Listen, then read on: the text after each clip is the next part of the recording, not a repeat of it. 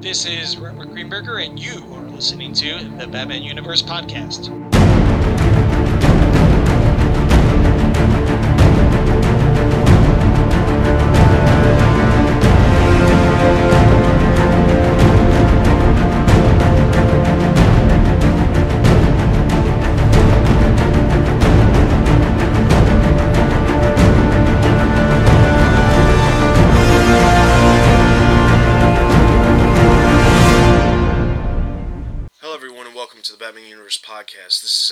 20, and I am Dustin. And I am Apple. And we are bringing you all the latest news within the Batman universe your movie, TV, video game, merchandise news. And then for our spotlight character this episode, we're going to cover Detective McGonigle, which you probably have no idea who that is. It gets brought up in our interview that we have today with Robert Greenberger, the writer of the Essential Batman Encyclopedia that came out back in June. We have an interview with him, and we have a little contest that we're going to be doing as well. But he discusses at one point Detective McGonigle, and we figured it might be prominent for you to know who that is. Let's jump right into movie news.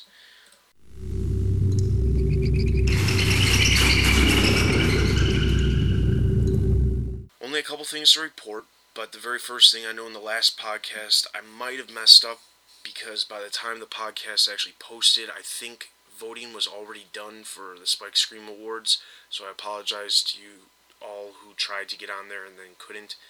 But the outcome of the Spike Scream Awards was that The Dark Knight itself won 12 awards and Batman in general won a total of 13. So, real quick, Apple's going to run through all of the awards that they won. Okay, starting with number one, The Ultimate Scream, The Dark Knight Ticket. Best Superhero, Christian Bale as Batman. Best Actor in a Fantasy Movie or TV Show, Heath Ledger.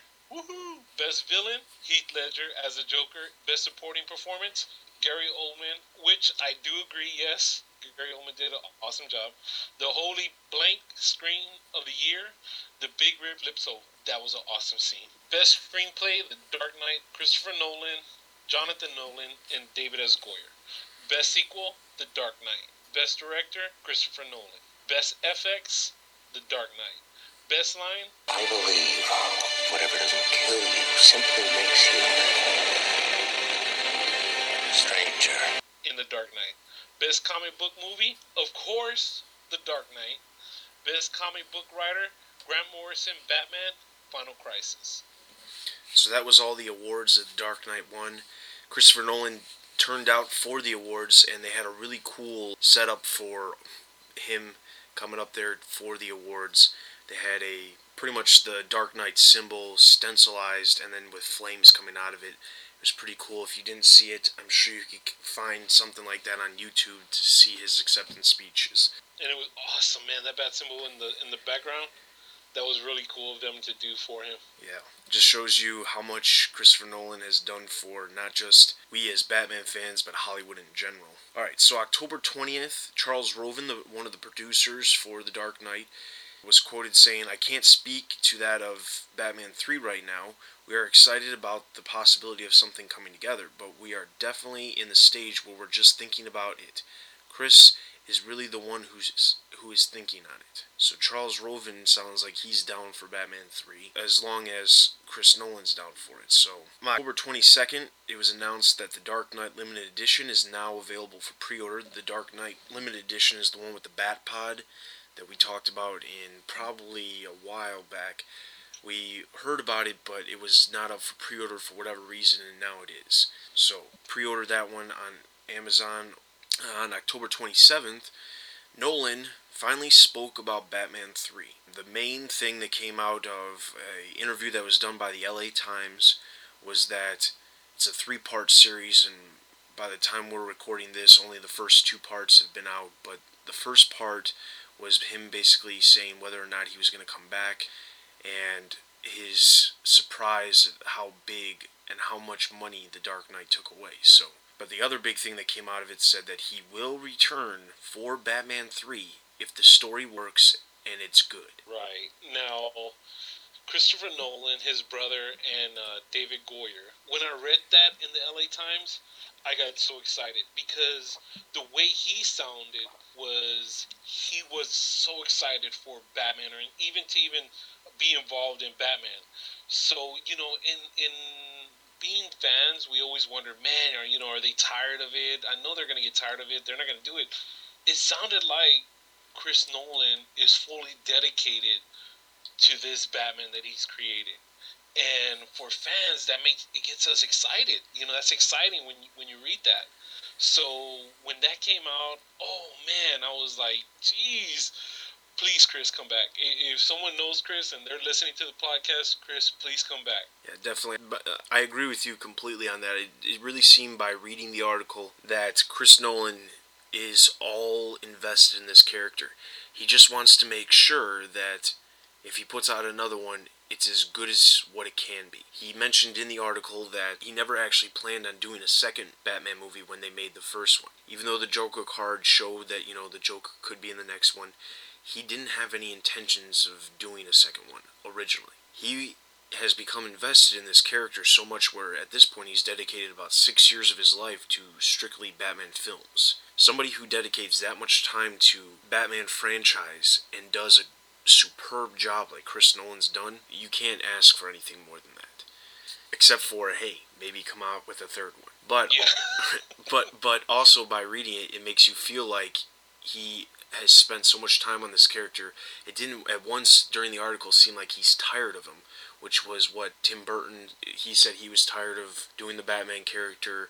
Joel Schumacher, well, they didn't even give him a chance to say he was tired of it, but he didn't even sound like he was tired of it. He just wants to make sure that he puts out something that's quality. One of the quotes that I found really interesting was, "How do you make a second movie better than the first movie?" There's not very many movies that were the sequels better than the the original. And then he said at the same time in this, uh, you know, in, in relationship to Batman 3, he said, "How do you make a third movie that's better than the second one?"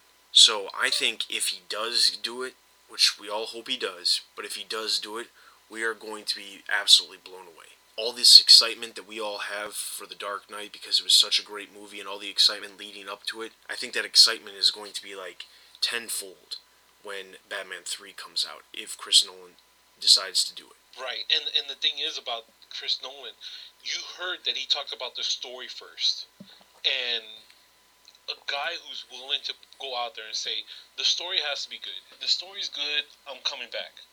So if we if we know, and and it sounds like this guy is already fully invested in it. He comes back. He gets together with his crew, his guys. They plan out a story. Of course, you know, um, inspired from the comic books. Batman 3 will blow us away. It will blow us away because he he's only getting better. And, and that's what it seems. For his films, Chris Nolan always seems to be getting better and getting better. Was The Dark Knight his like the the top of his game? I don't I don't really think so because Christopher Nolan always has something up his sleeve. And the writing and the storytelling of The Dark Knight proves that. Exactly, and I think, like you said, I don't think he's re- reached the. I don't think he's plateaued at this point. I think Chris Nolan, he's got years and years ahead of him, and even if he decides not to do a Batman movie, I'll look forward to any movie that he puts out because I'm expecting nothing but greatness from him because he's he's just that good. Yeah, he is. He's that good. As, as a storyteller, as a director, he, he is amazing. Yes. So that's going to bring us into TV news. Um, the very first thing is some unfortunate news that Apple's going to share with us. On October 15th, we learned that on Saturday, October 11th, Neal Hefti passed away. He was the composer of the original Batman theme from the 1960 show. So all our prayers go out to him and his family, and want to send a big thank you for leaving us such a legendary theme. And now we are going to, in memory of him, play his song. Thank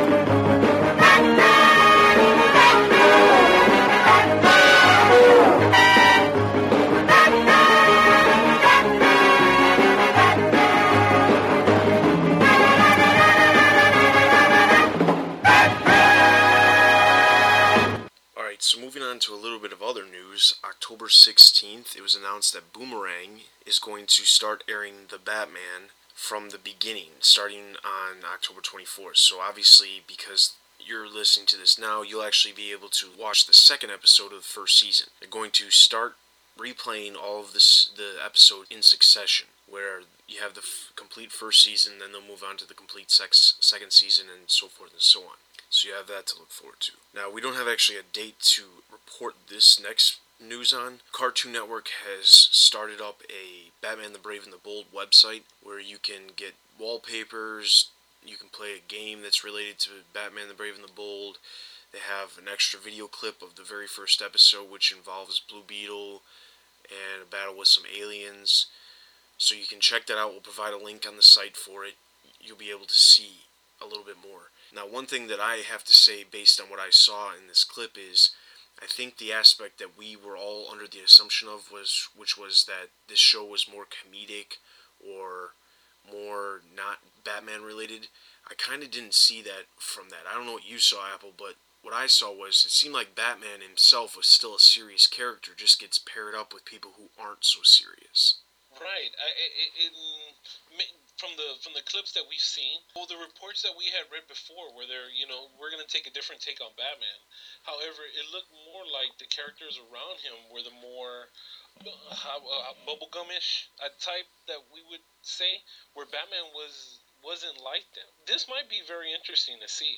I, I definitely like the idea of bringing a lot of the not so famous superheroes and villains and giving them a little bit of screen time. Right. I'm, I'm looking forward to Aquaman. Uh, Aquaman's another, you know, like we have another staple of DC that really hasn't got his due yet. But hopefully, with with more attention being paid to these characters and like in Brave and the Bold with them showing up, maybe it gives them a little bit of a of a fire under that that seat for these characters.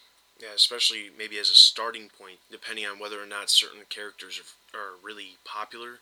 A starting point for maybe Warner Brothers to get a clue and maybe they should start making some of these characters into movies because they really have good stories to tell. And that's always been the niche that DC has for DC fans versus Marvel fans. DC has always had great storytelling.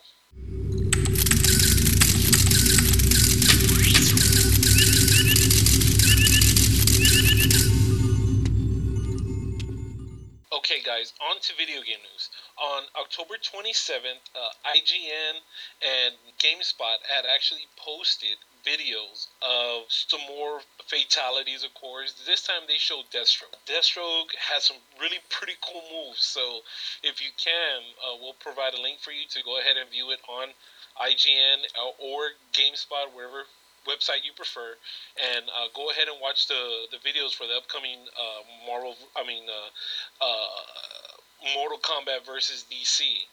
Now, the release date has officially been pinned as November 16th. Okay, so the kind of deals that are out there, Best Buy released a. Uh, they're releasing a bonus offer when you go ahead and pre-order the the collector's edition. Now, on that one, real specifics weren't announced. It's just a bonus offer that they're saying right now.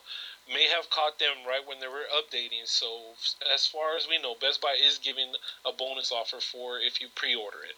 Now, at GameStop, GameStop actually released pictures of the T-shirt that will be coming along with the, the video game that you, if you pre-order it, you will be getting a T-shirt. On the front of the T-shirt, it has Mortal Kombat versus DC Universe, and it has a Joker pointing a gun at Scorpion and the little uh, gun having bang on it.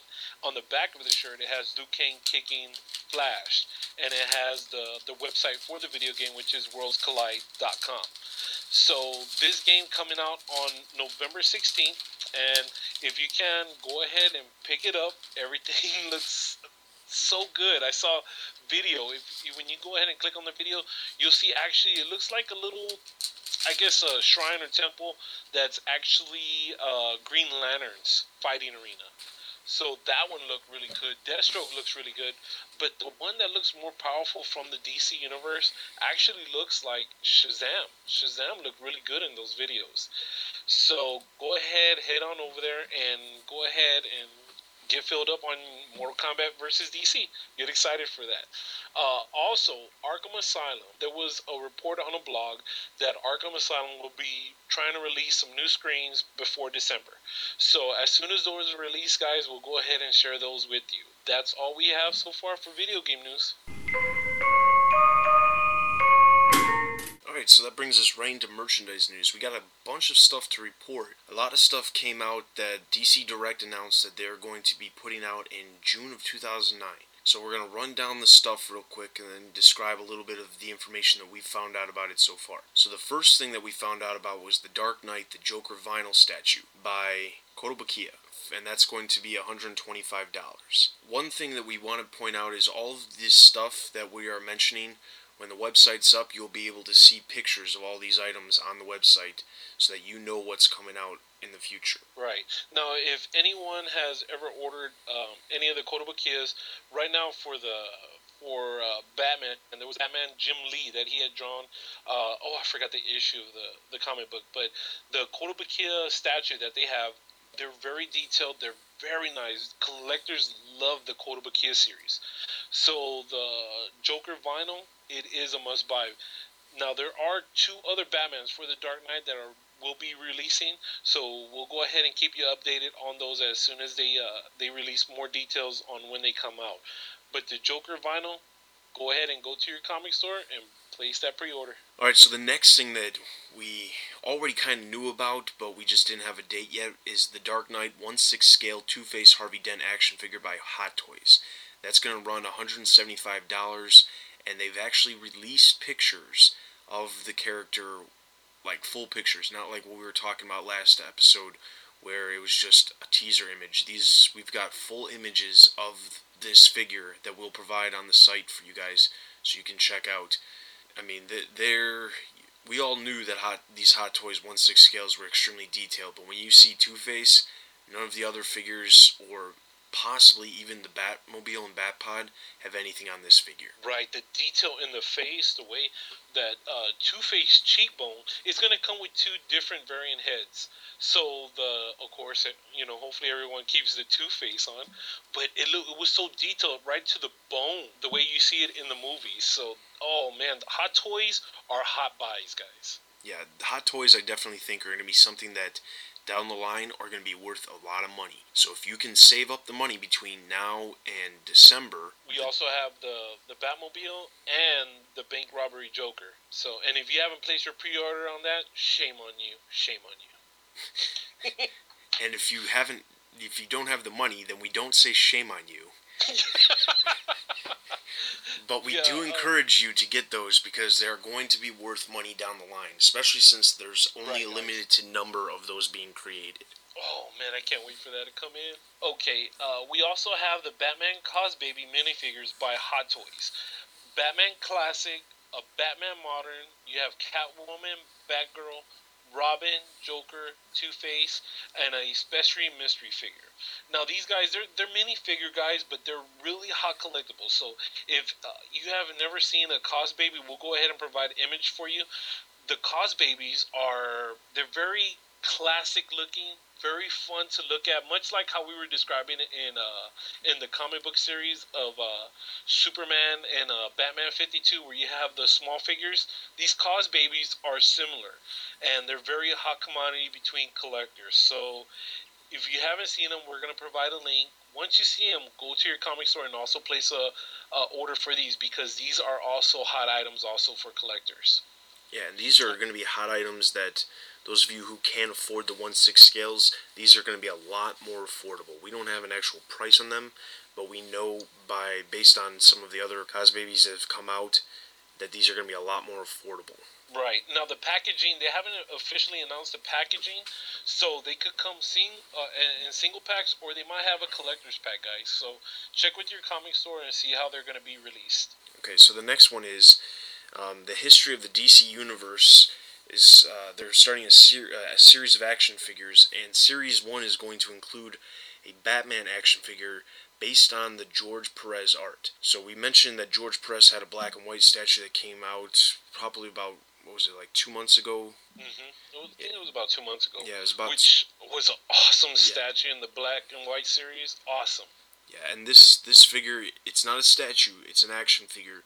But this one's going to be right along up there with the quality of it. Right. The detail looked like uh, George Perez's art. So the next thing is um, also now, like keep in mind, like we said, all of these are coming out in June 2009 as of right now. The next thing is a Legends of the Dark Knight box set. Now this is going to include Batman, Joker, Commissioner Gordon, and Two Face all together in one box set. And the detail on these, once again, extremely well done. One thing I have to say is anything that DC Direct makes possible for fans to be able to get is extremely detailed and very good quality stuff. Right, and also very limited. So keep that in mind, guys. Yes.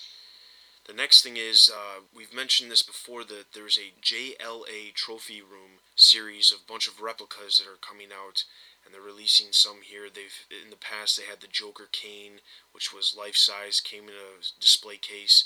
They also had Batman utility belt, came in a case so that you could display it, the classic version of that one.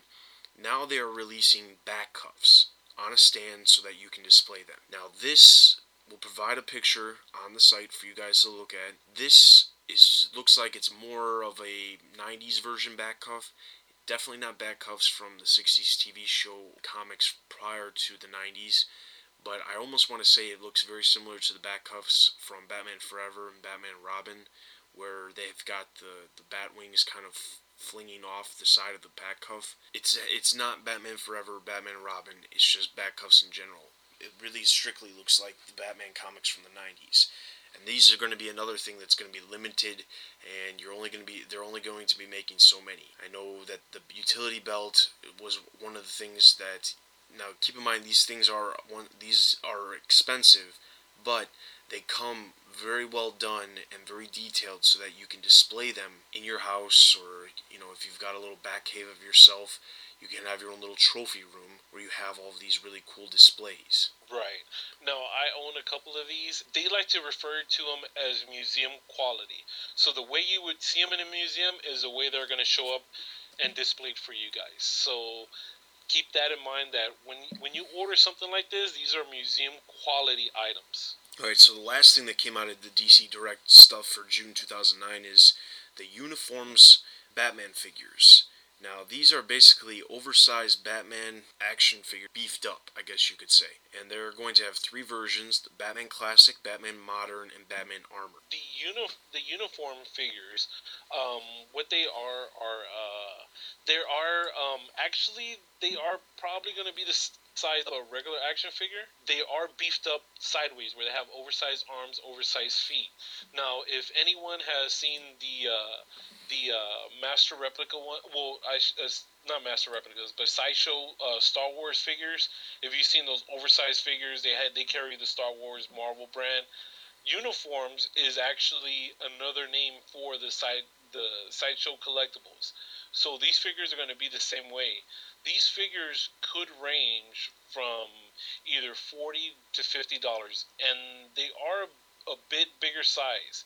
Uh, if anyone's ever collected the spawn ones uh, they're very familiar to that where it almost looks like a kind of like a, a, a big oversized figure. That's the best way to describe them but the the pricing this is the the first for DC uh, coming out like this and that's that's this is the thing.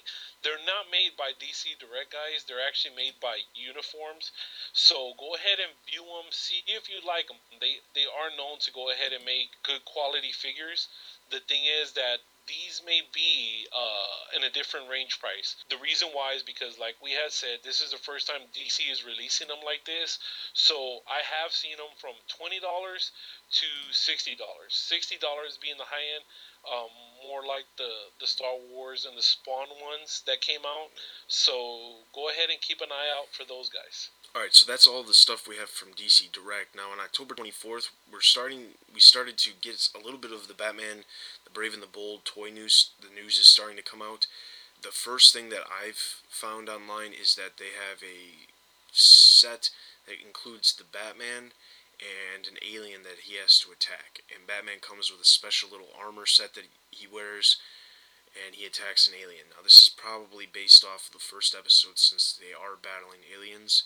But that's just a, I guess, an insight on what's to come with the Batman, the Brave and the Bold toys that are going to be coming out over time. I'm sure since the episodes are going to start coming out in November, that we'll probably see some toys before Christmas. Right, and we'll go ahead and keep the community uh, well updated on the release of those toys. So, and much like you know fans, they they want to know if they're going to be having midnight releases for these toys. So we'll go ahead and keep you updated on release dates. All right, so October 27th, it was announced that the Dark Knight Special Edition soundtrack, which was supposed to come out back when the movie came out, is finally going to be coming out in December. Now, no official dates have been announced, but I'm thinking it's probably going to be right around the same day as the release for The Dark Knight, which makes sense. Alright, so the only other news we have to report for merchandise is that this coming week on November 4th, the Batman the Animated Series Complete Series is coming out on DVD.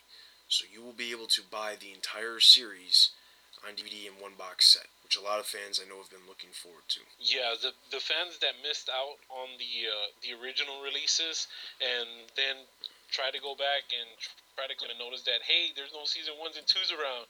This is your chance to get them, guys, and I'm I'm gonna rebuy them again only because they're putting special stuff in these uh, special editions. So I think uh, Best Buy had them for like what what was it? Des? Do you remember the price? Like 119. Yeah, I think it was about 119 for the entire series. Oh, it is so worth it. The Batman animated series, guys. Oh man, it is so worth it. Definitely for Apple because he's pretty much watching that in all of his free time. Yes, because I, I, my spare time I do draw, but I do find inspiration from the cartoon, and I just completely love the writers from that series. They they were awesome. The stories were awesome. All right, so that's all the merchandise news we have. For listener responses, I just want to thank everybody who emailed us interested in being a co-host. Um, for all of you who received the email back from us laying out exactly how we are going to go about finding our new co-host, please let us please get us those responses back along with your audition tape per se by November 10th is going to be the cutoff day. Please get us those by then and then we'll break it all down and then we'll lay everything out. I also want to give a thanks to everybody out there who was very generous enough to go out onto iTunes and give us a review for the new feeds. We've got four five star ratings on iTunes. I just want to thank Josh from Indiana, Chris Hughes 2020, Joker's Wild, aka John, and probably gonna say this wrong, but it's kind of looks like Baracco 3. So thank you for you guys for setting out or sending us some reviews on iTunes. For everybody else, please get out there and help us out with iTunes so that way we can be the number one Batman podcast. So that when you type in Batman, it's the first podcast that pops up on iTunes. These reviews help out help us out. And even if you don't have time, at least go on there and just say that these reviews were helpful. Right. And thank you guys. Thank you for that. Yeah, thank you very much. Now, a little bit of news for the website. Okay, the official launch date for the website is going to be November 14th. Now, we like we've said in previous episodes, we are going to be me and Apple are going to be going to the Wizard World in Texas we are going to be getting you all of the updated news, most most recent and straight from the source while we're there at Wizard World. We're going to try to get you all the news coming out of Wizard World that relates to the Batman universe. All of that stuff is really going to be the launching point for the website. So, all the stuff that we find out will be on the website for you guys to read. We already have a giant forum section set up for everybody to just dive right into. I mean, we've got a lot of different sections that we've been putting a lot of hard work into, and for you guys, the fans, so that you guys have a really cool place to come to. Right, right. We're just trying to establish that community that all our great listeners that all through this podcast, all these podcasts that you have responded to, this isn't thanks to you guys. So the community is coming, the community that you're building you are going to be able to share it, and it is coming November 14th. Exactly. That would bring us to our spotlight character. Now, our spotlight character, like I mentioned earlier, the feature that we're doing, we have an interview that we did with Robert Greenberger, the author of the Essential Batman Encyclopedia. And in the interview, he mentions Detective McGonigle. Now, I'm not going to ruin it for you of why he mentions this character. You'll have to listen to the interview to find out. But from directly from his book, this is what he lays out as the history of Detective McGonigle. On Earth 2, an Irish Gotham City detective named McGonigle was impressed by the work performed by the costume vigilante named Batman. In his trademark bow tie and derby, chomping on his ever present cigar, McGonigle was an effective police officer. However, when he was attacked by the ugly horde, he was more than happy to be rescued by Batman Robin. While thankful for the help, he also realized it was his duty to arrest the vigilantes. But the dynamic duo left before the overweight cop could make a move. He did redeem himself by being present when the Horde's creator, Carlson, was ready to stab Batman in the back. McGonigle shot the man dead, and that comes straight from Batman number 3, fall 1940. His heroic exploits earned him praise from Commissioner James Gordon, who a month later assigned him to track down the female felon known only as the Cat. He had a second chance to apprehend Batman during the case, but the Cape Crusader prevented it. Neither vigilante nor cop managed to bring the cat to justice. Although Batman recovered her latest cache of stolen gems, which she gave to McGonigle to turn in, McGonigle soon after took a job as chief in Empire City and worked alongside cop turned hero Dan Richards, the first Manhunter. Police Comics number 10, October 1941. So that's the history of Detective McGonigle. Now, for the feature, like I said, we're, we did an interview with Robert Greenberger a couple weeks ago, and we've just been waiting for the perfect podcast to put this out on. So this is it. So here's the interview. All right, everybody. Today we have with us uh, Robert Greenberger, who is the author of the Essential Batman Encyclopedia. Now, for those of you who haven't bought this, which we've been telling you to go buy it because it's such a great book for the last couple months, he's with us here to talk all about it. So welcome, Bob. Hi, thank you for having me. First off, let's let's just start off with tell us a little bit about the book. It's not a little book. It's uh, exactly. it's an A to Z look at Batman, supporting characters, friends, foes, locales, uh, organized in a manner that lets people understand the context of each appearance so that we cover pre-crisis, post-crisis, changes in zero hour, final crisis. That well, not final crisis, but um, infinite crisis. Uh, to let people see how characters have grown and evolved since their introduction. Um, it's copiously illustrated with material pulled from the uh, last 70 years worth of comic books. It's 316,000 words and well worth everybody's uh, money. Well, reading your intro in the book, you mentioned that you started off using uh, Michael Fleischer's Batman Encyclopedia to as a Sure. starting point for the book.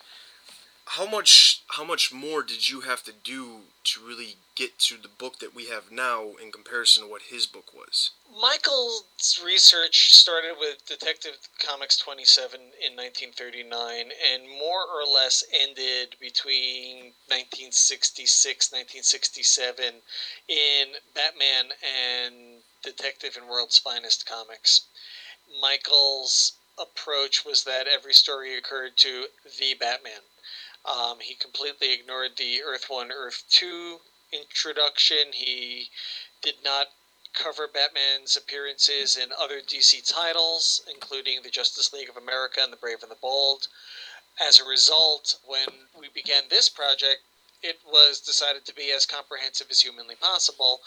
Short of Batman's appearance in Jerry Lewis, I think uh, just about every canonical Batman appearance uh, in a DC Universe title, um, you know, was consulted uh, as we formed the book. Okay, so I guess that brings me to the next question is which is what sources have you used yourself besides his book to collaborate all of your information? Okay, uh, well, there was the Encyclopedia of uh, Superheroes and the Encyclopedia of Supervillains, both done by my uh, good friend Jeff Rovin.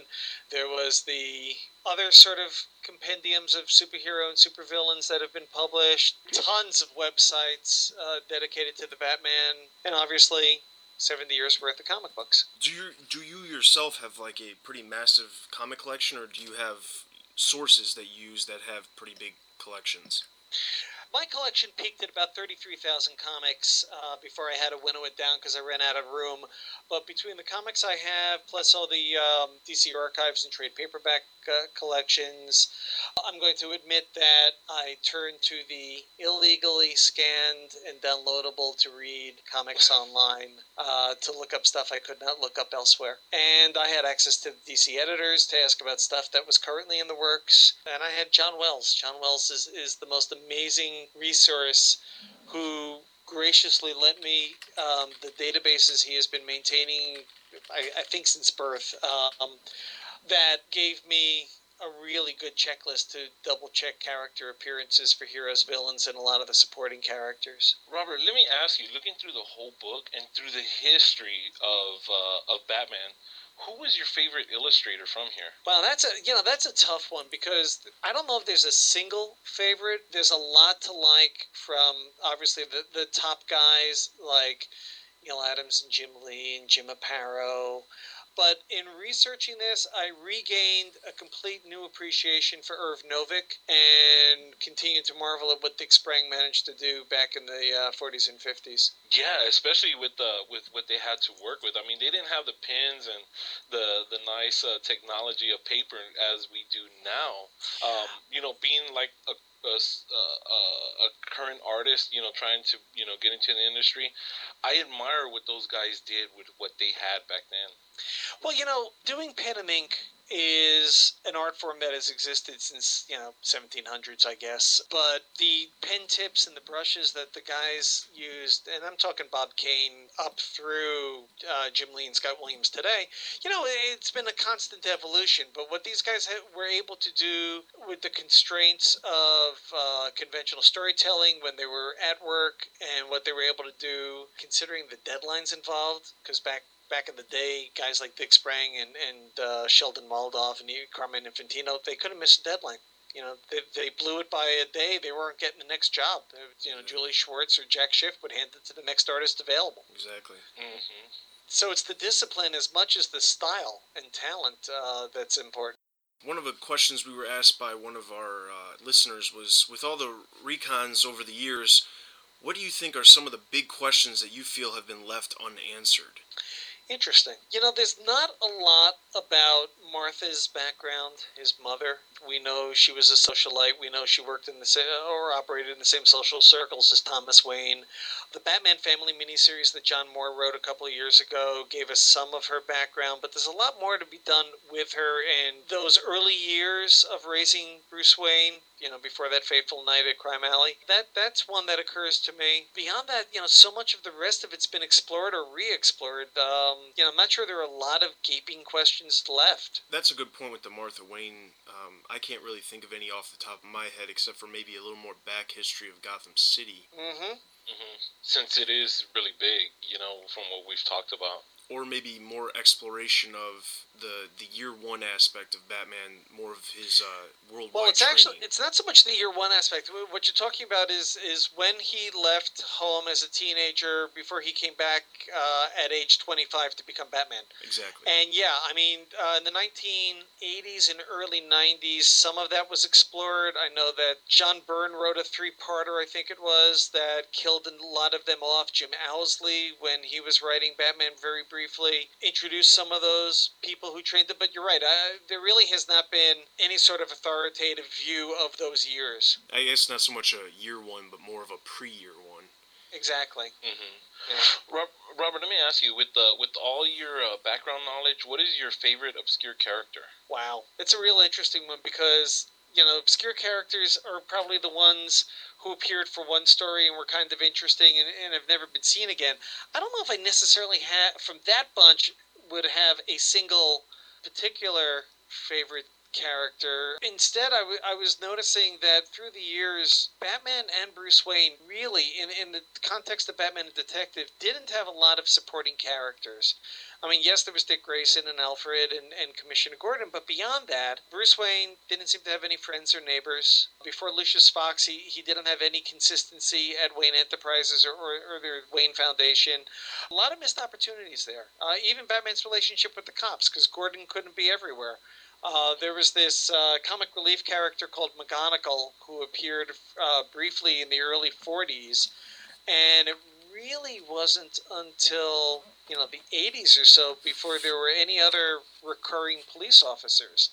Uh, so to me, it was more missed opportunities than, than obscure favorites. Well, I guess that brings us really into the next question, which is what do you feel is the most underused, underdeveloped character that shows the most potential? Huh. Well, today it's probably Gordon, who, you know, since he's come back from retirement post 52, there's been very little done with him. In today's times, he is the character in most need of attention. Prior to that, there were attempts made at introducing some characters that, that failed for one reason or another. There was a policewoman named Pat Powell that Julie Schwartz introduced early in his run as the editor, uh, who was being designed as a potential romantic interest for Batman, and for whatever reason came and went so briefly until the showcase reprints, I, I don't think anyone remembered her or her father, Bulldog Powell, who was uh, her father, also a police officer. Th- that could have been interesting. Uh, another question that we had from uh, a listener was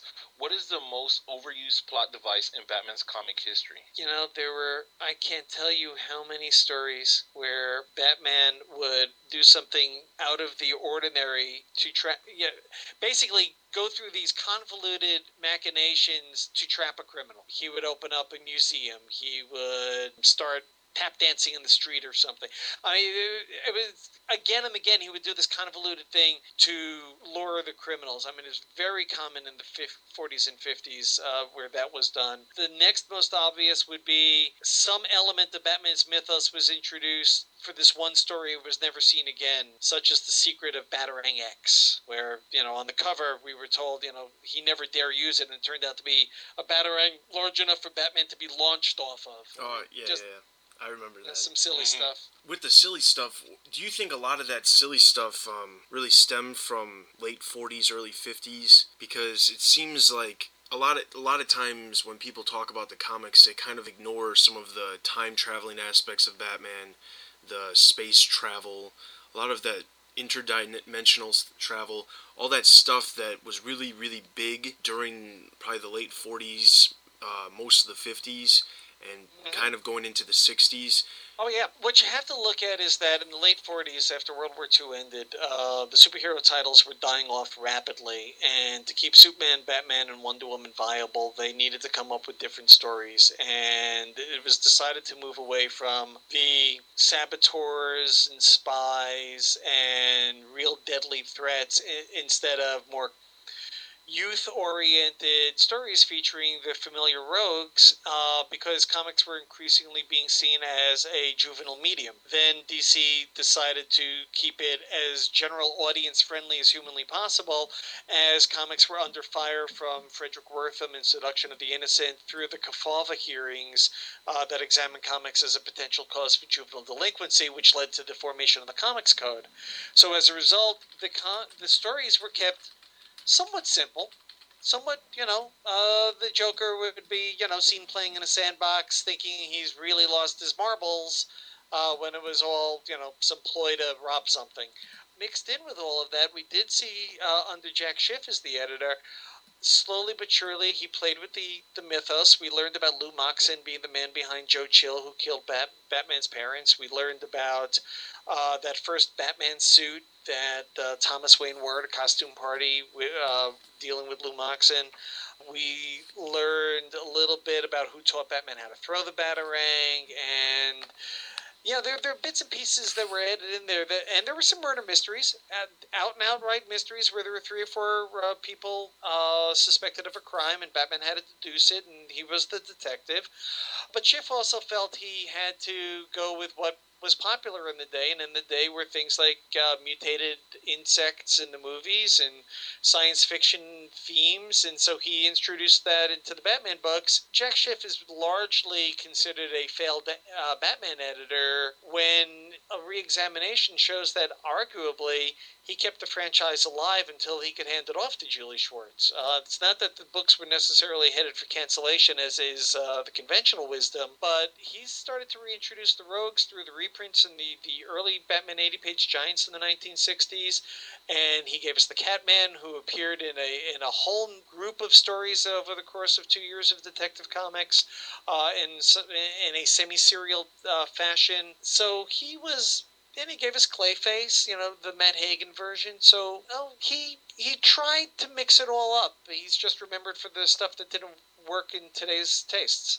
And I think part of that is also because um, one of the comments uh, that I know Bob Kane was really well known for was that he actually stated that the 60s TV show was actually the thing that helped this comic series not be canceled. And at the same time, with all those out of the ordinary stories that were being written at the time. Do you, do you think that maybe those stories were starting to fade out, and the '60s TV show actually did help out? Or oh, it helped. It helped out tremendously. I mean, DC back in those days kept a giant ledger, and there was a uh, color photographic reproduction of each cover, and under it were all the sales figures and you flip through this book, which stopped being maintained around 1966 or so. So you could trace how Batman sales were in the early 60s then versus the TV show.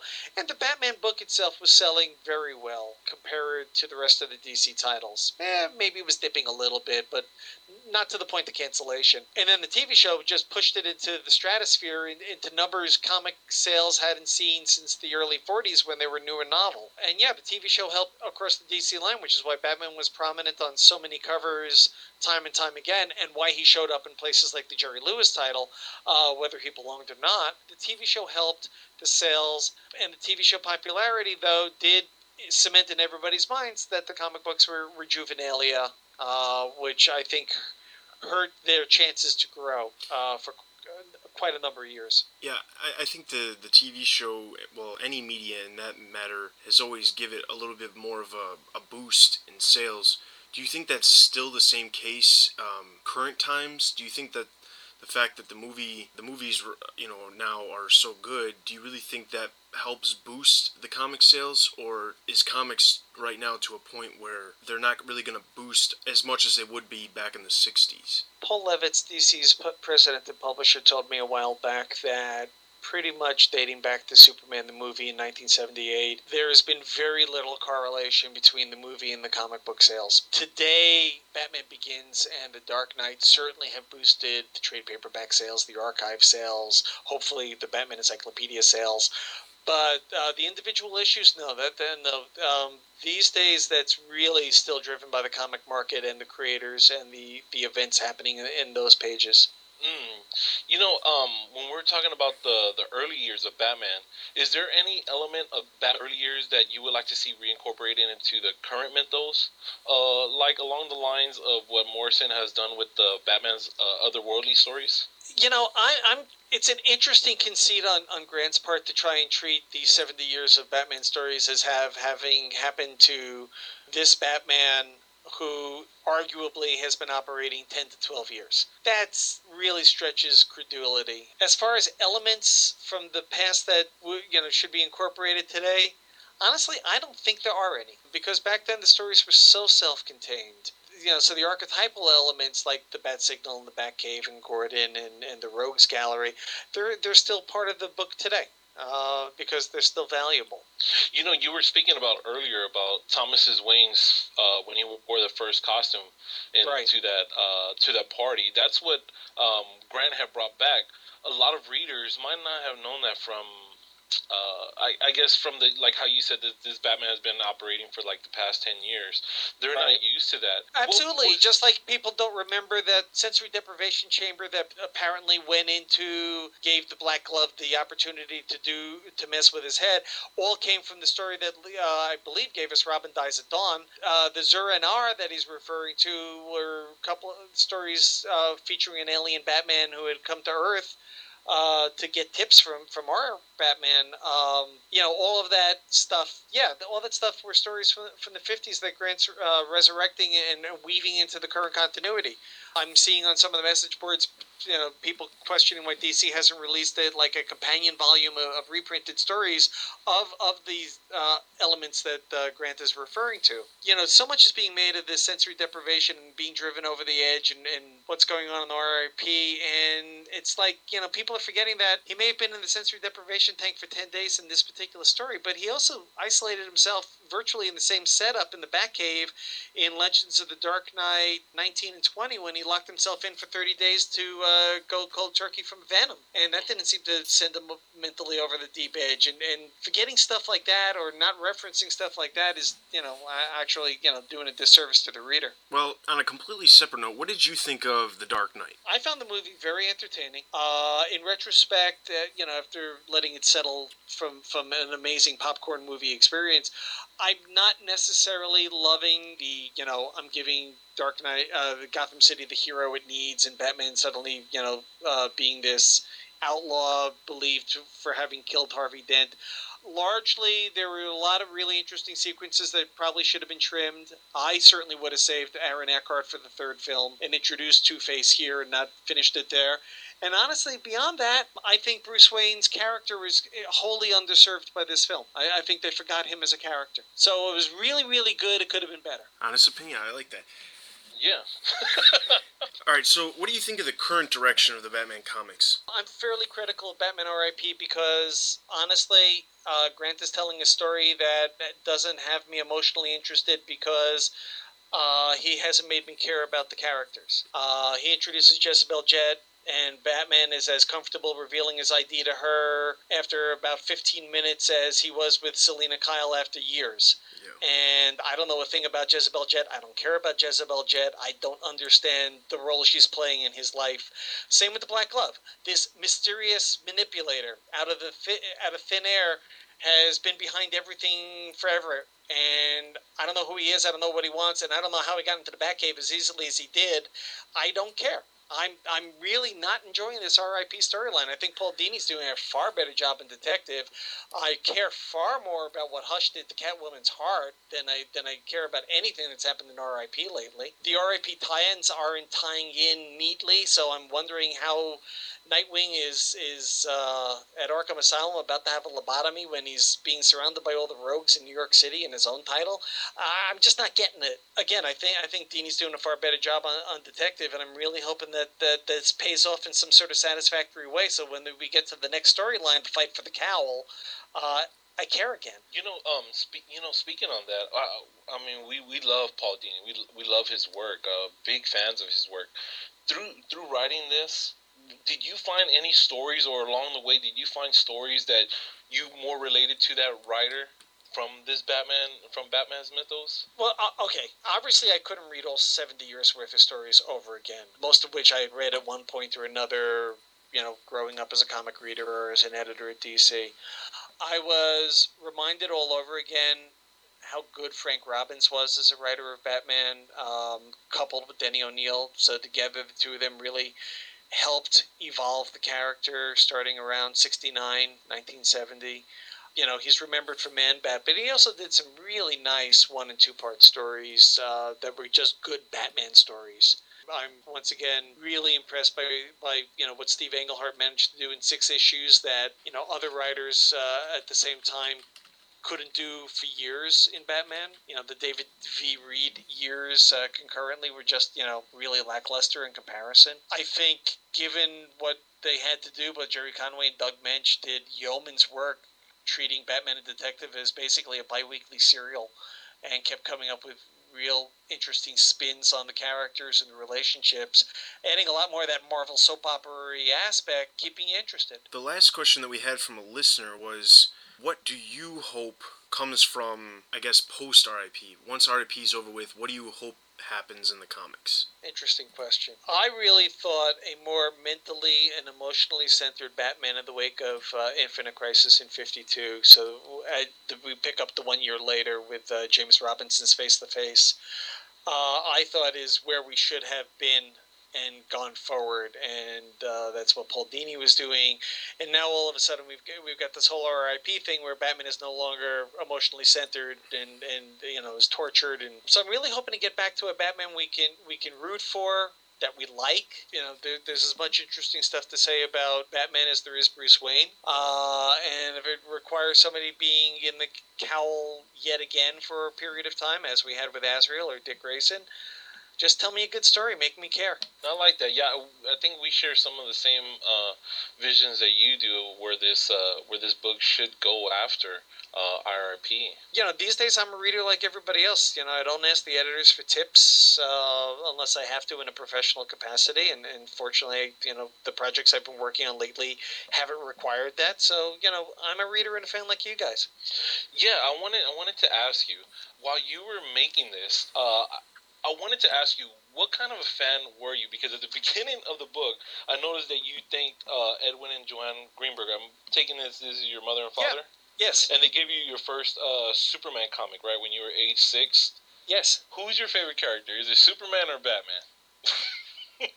Uh, you know, it's interesting. DC comic readers can pretty much be divided into Superman fans or Batman fans, and while I like them both, I'm definitely more in the, in the Batman camp because I've done a lot of professional writing about Batman over the last two years. Uh, you know, he's really grown near and dear to my heart. But you know what? My fa- favorite's still Green Lantern.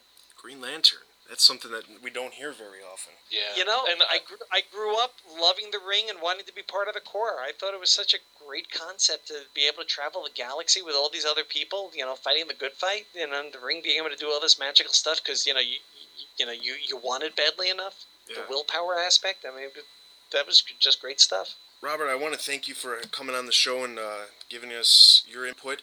Um, the book is The Essential Batman Encyclopedia. It's available all over the place. Check Amazon out. I know it's been on there forever. That's where we all got it from. So, from. so thank you, Robert, for coming on the show. My pleasure. We hope to keep in contact with you and hear back from you again. Anytime, because I do have a couple more Batman-related projects coming up in the future that DC has not announced, so I can't talk about quite yet. But yeah, th- th- we'll have opportunity to, to speak in the future. All right. Appreciate it a lot. awesome. Thanks. All right, so hopefully that interview, all the questions that you guys sent me to ask Mr. Greenberger, we got those answered for you. Now, I do want to say because we did do an interview with him, we are going to be giving away a copy of the Essential Batman Encyclopedia. Now, if you haven't got this, then you should really try to get in on this contest because this book, as we said many times in the interview, is a great book for Batman fans. Right, and this is this is our like this is our like our Bible. This is what we have to live by. this Batman Robert Greenberger, awesome interview. Awesome. Uh, we love talking to to comic book fans, to to Batman fans especially, and the work that he put in here and the the effort and the be- behind the scenes that he gave us on his interview, it is really really cool and it's a really must own, guys we actually have the chance to go ahead and present you with the book. And this book is huge. It is awesome. Get in on the contest. Exactly. So once again, we want to thank Robert Greenberger for doing the interview with us, and hopefully in the future we will be able to get with him again.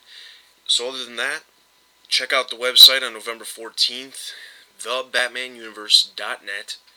That's the name of the website. You can email us anything related to the podcast at podcast at thebatmanuniverse.net. Send us reviews on iTunes. With the sites up, you can get on the forums and leave us comments about specific episodes. Like right. Tell us tell us what you love. Tell us what you love, what you're into, and we're gonna love to interact with you on the forums. Yeah, exactly. And we'll, be checking the forums frequently so that we can get back to you as soon as possible. Where emails aren't so aren't necessarily as quick. One thing I do want to say is if anybody has any great ideas that they really think they would love to see on a, on the website but have never been able to see anywhere else, let us know. We'll try to work something out to get that because that's what we want to do. We want to make sure that you guys, the fans, have a great place to go to that you can brag about. And this this is gonna make it your own, guys. This is the community website for Batman.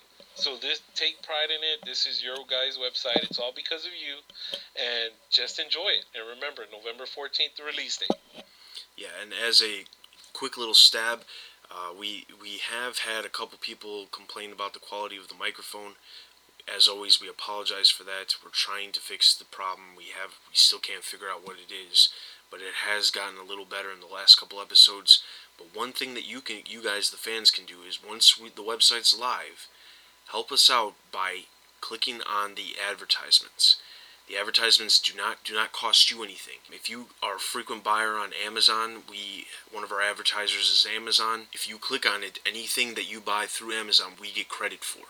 doesn't cost you any extra money, but it helps us out so that we can get new get a new microphone, get new software to improve the quality of the podcast, help out with the website. That's one way you guys can help us without actually having to just fork money over to us. All right, so that's that's going to about wrap everything up. I hope you guys enjoyed the podcast. As always, this is Dustin. And this is Apple. And you're listening to the Batman Universe podcast. We'll see you guys next time. Take care, guys.